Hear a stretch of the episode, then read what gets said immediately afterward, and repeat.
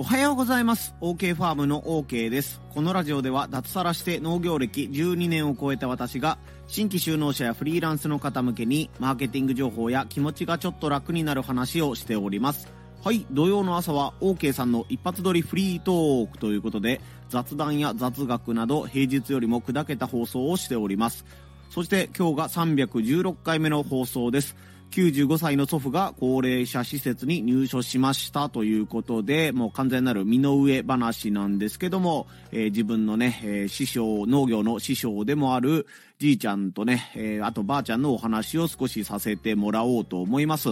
えー、音声配信の方では時々しか出ていないと思うんですけども、インスタとかね、えー、X の方では時々、えー、95歳の祖父がまだ元気に農作業をしていますよという写真を、えー、投稿していました。僕が勝手にね、あの、ハッシュタグを作って、OKG さん95歳みたいな感じでね、えー、93歳ぐらいから そのハッシュタグを始めたのかな。OKG さん93歳、94歳、95歳ってなっていって、えー、よく見ていてくれるフォロワーさんだったら、ね、あ、94歳から95歳になってる、おめでとうございますみたいな感じで、えー、コメントくださる方もいたりして、えー、なんというかね、え、おじいちゃんが頑張っている姿に、また僕も元気をもらえますみたいなコメントとかがいたり、え、亡くなった自分の父親のことを思い出す思い出しますっていうね、50代、60代ぐらいの方からコメントをもらうこととかもありまして、OK ファームのコンテンツの中では、実は一番人気だった、そのね、95歳の祖父がおります。まあ今も元気にはしています。で、ちょっと前段が長くなったんですけども、2023年の11月の終わりですかね、え、ちょうど2ヶ月ぐらい前になるんですけども、いろいろあって、え、高齢者施設に入るという決断を本人がしてくれて、今はその施設で、まあ、ゆっくりね、余生というか、本当に老後の、老後の中の老後みたいなね、え、暮らしをしてくれているところです。まあ祖父は昭和3年生まれになるんですけども、まあ中学校卒業したぐらいで、えー、当時の日本の政策でですね、えー、満州の方に行って開拓団に参加しないかということを中学校の先生からお勧めされて、まあその言葉を信じて、まあ中国というかね、まあ当時日本領だった満州に行って、そこでね、開拓団として、えー、数年過ごしました。そしてその満州というところにね、終戦になった時にですね、ロシアの兵士が攻めてきて、捕虜となってしまったために、日本に帰れるのかと思いきや、シベリアでね、強制労働、まあ、俗に言うシベリア抑留とかいう言葉になるんですけども、シベリアのね、マイナス30度とか40度の世界で、1年か1年半ぐらいね、強制労働ということをさせられて、大変な日々を送っていたそうです。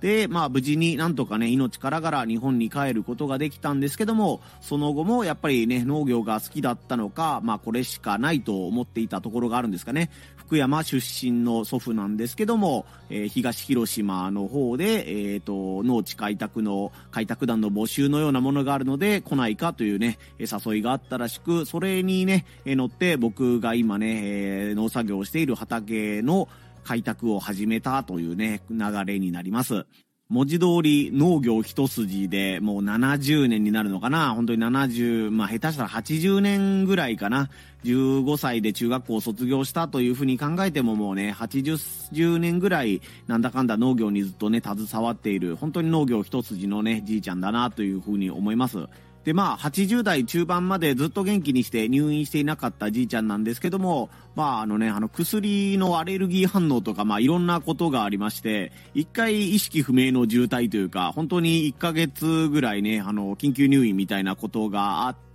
そこからやっぱりだんだんね、あの一度入院したことにより体がちょっとずつ弱ってきたのかなということが目立つようになったりして、ここ3年ぐらいでね、何回か実は入退院を繰り返していました。で、もう入院するたびに、あもう、もしかしたら帰ってこれないのかなと思うんだけども、ちゃんと退院してね、えー、復活してくれて、ね、あの退院したらすぐに畑の見回りに行くみたいみたいなね、杖をつきながらでも畑の見回りに行くという感じで、本当に農業がね、あの、自分の身に染み込んでいる人なんだなというふうな、生涯現役みたいな人だなというふうにね、えー、こんなことを、えー、家族一同思っているような感じでした。で、まあ、あの、この間ですね、半年ぐらい前にもまた心筋梗塞みたいなことが突然起こって、まあその時も大事には至らなかったんですけども、やはりそこら辺でね、体力の限界みたいなものを感じていたのと、まあ、ばあちゃんの方ですね、え祖母の方が、うん、若干認知症が入ってきたりとか、足がすごい弱ってきていて、自宅だともう、いつも、いつもじゃないな、しょっちゅうこけたりしていたので、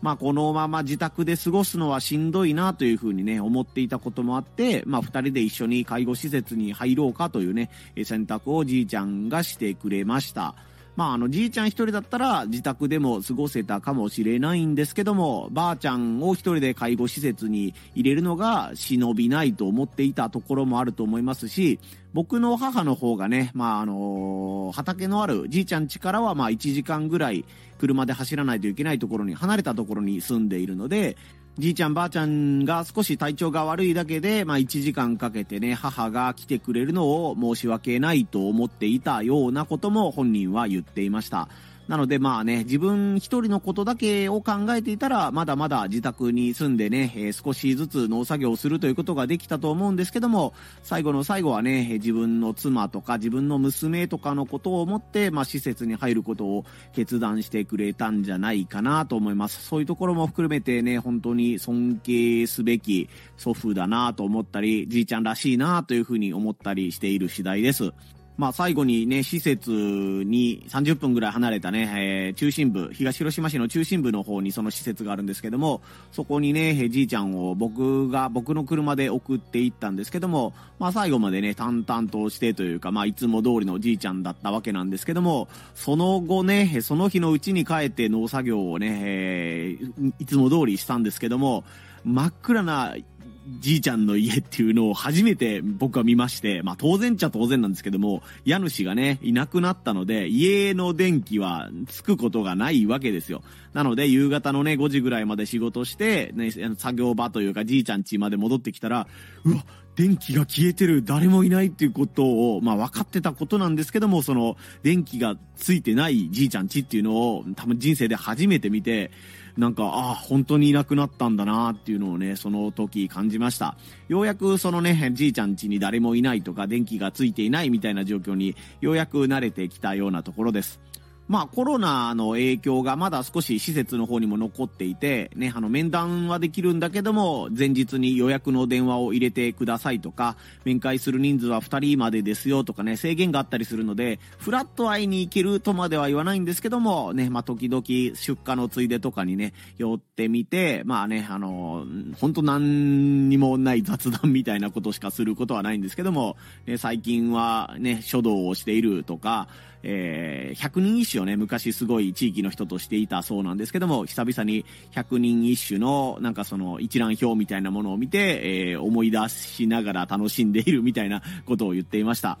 もう少し暖かくなったらね、その施設の中で若干土いじりをできるようなスペースがあったりするそうなので、まあ春になったらまたなんか種まきとかできたり、土いじりができたらいいねとか言ってるんですけども、まあちょっとどうなるかはね、そこはわからないんですけども、うーん、ちょっと退屈なというかね、まだ頭もはっきりしているし、足もちょっとフラフラはするけど、自分の足で歩いてね、自分のことができる人なので、うん、退屈な日々を過ごしているかなというふうに思っています。ただまあね、春になったらね、大好きなあの、プロ野球ですね。あの、広島県なのでカープファンなんですけど、ね、そのカープのね、記事を見たりとか、カープの試合をね、中継、テレビとかラジオで見るのをまた楽しみにしているんじゃないかなというふうに思いますのでね、春までまずは元気にしてもらって、またね、2024年のカープのね、話をできたらなというふうに思っています。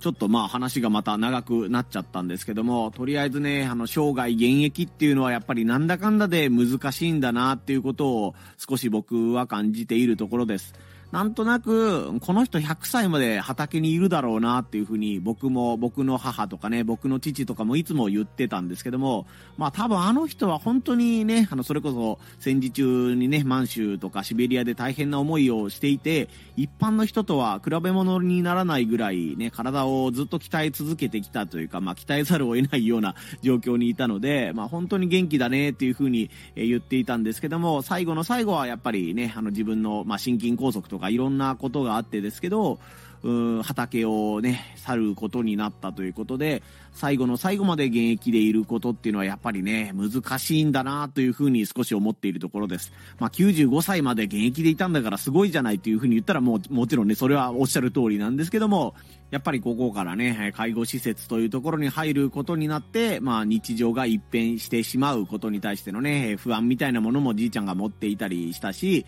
まあお金の心配もね、まあ預貯金はじいちゃんしっかりしているので大丈夫だと思うんですけども、やっぱり二人分のね、えー、施設代というものを貯金から出していくということになったので、ね、お金の心配もまあまあ、ぶっちゃけた話、2、30年ぐらい、うん、生きるんでなかったら、まあお金は全然大丈夫だよっていうね、冗談半分で 家族も言ったりしたんですけど、まあやっぱりね、本人からしたらまあいろいろ気がかりになるところはあったりとかね、するんじゃないかなというふうに思っているところです。まあそれと僕の方で言うと、やっぱり今まではそのね、あの、じいちゃんがいたから、なんとかなっていたこととか、じいちゃんがいるから、周りのね、地域の、地域にいる周りの人からの風当たりが、うん、弱かったというか、じいちゃんが後ろ盾になってくれたという状況があったんですけども、それが完全になくなった。まあ、施設にはいるので完全になくなったわけではないんですけども、やはりね、えー、なんというか、そこの家に行ってももうじいちゃんはいないということを地域の人はみんな知っているので、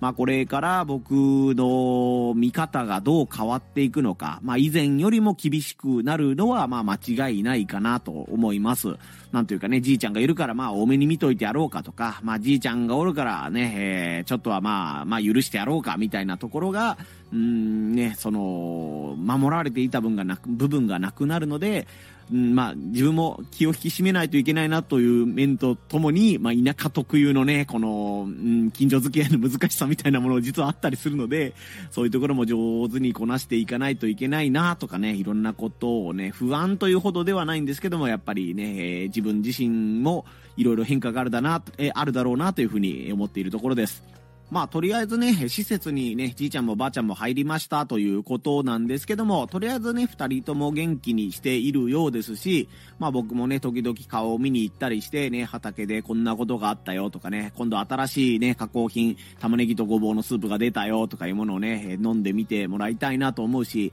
まあまだまだね、今96歳、もうもう、春に、春になると96歳になるじいちゃんなんですけども、まあね、できることならまあね、節目となる100歳をまずは迎えてほしいなというふうにね、思ったりしているところですね。えっ、ー、と、音声配信ではあんまり名前は出てこなかったかもしれないんですけども、SNS、X とかインスタとか Facebook でね、あの僕の OK ファームの投稿をずっと見ていた方からしたらね、あ、今日もじいちゃん頑張ってるね、みたいな感じでコメントくださった方がたくさんいると思いますので、そういった方にもね、とりあえずね、お礼申し上げたいなというふうな思いもあったので、今日はこういう放送を撮らせててもらいました。なんか最後にね、ほんと説教臭いことを言うつもりはないんですけども、やっぱりね、会えるうちには、会えるうちに、ん？ん？会いたい人には会えるうちに会っておいた方がいいよとか、うん、聞きたい話は聞けるときにね、家族とか親戚とかに聞けるときに聞いておいた方がいいなというのをね、えー、最近本当に思うんですよね。このじいちゃんとばあちゃんが、この畑からいなくなった、まあ自宅からいなくなったというのもそうですし、えー、すごい近い存在がね、じいちゃんとばあちゃんとは別の人なんですけども、近い存在の人が、まあ病気になってね、入院するみたいなことも身近で起こっていたりするので、なんか、本当に日常って簡単に変わってしまうんだなとかね、まあいつまでもいてくれるような気がするんですけども、いつかはね、どこかのタイミングでね、その人の日常も変わってしまうという瞬間があると思うので、もしね、この音声を聞いているあなたも身近な存在でね、えー、話をしたい人とか、会いたい人とかがいたらですね、ぜひ会えるうちにとか、話ができるうちにとか、一緒にね、出かけることができるとか、なんだろうな、遊んだり、ご飯を食べたりできることがあるうちに、できるうちに、その人とね、大切な時間を過ごせていた、過ごしていただけたらなと思います。10分でまとめるつもりが、ちょっとね、時間オーバーしちゃったんですけども、今日は自分のじいちゃんのね、とおばあちゃんのことについてお話をさせてもらいました。普段は農家の方やフリーランスの方向けにマーケティング情報や気持ちがちょっと楽になる話というテーマでお話をしています。私 OK の音声配信のフォローがまだの方はぜひフォロー等で応援をよろしくお願いいたします。はい、それでは皆様、腰痛にならないように肩を上げ下げしたり、腰を回したりしながらですね、えー体をリラックスさせてあげて、今日またやるべきことに向かって頑張ってみてください。ここまでのお相手は OK ファームの OK でした。また遊びに来んさい。ほいじゃまたのー。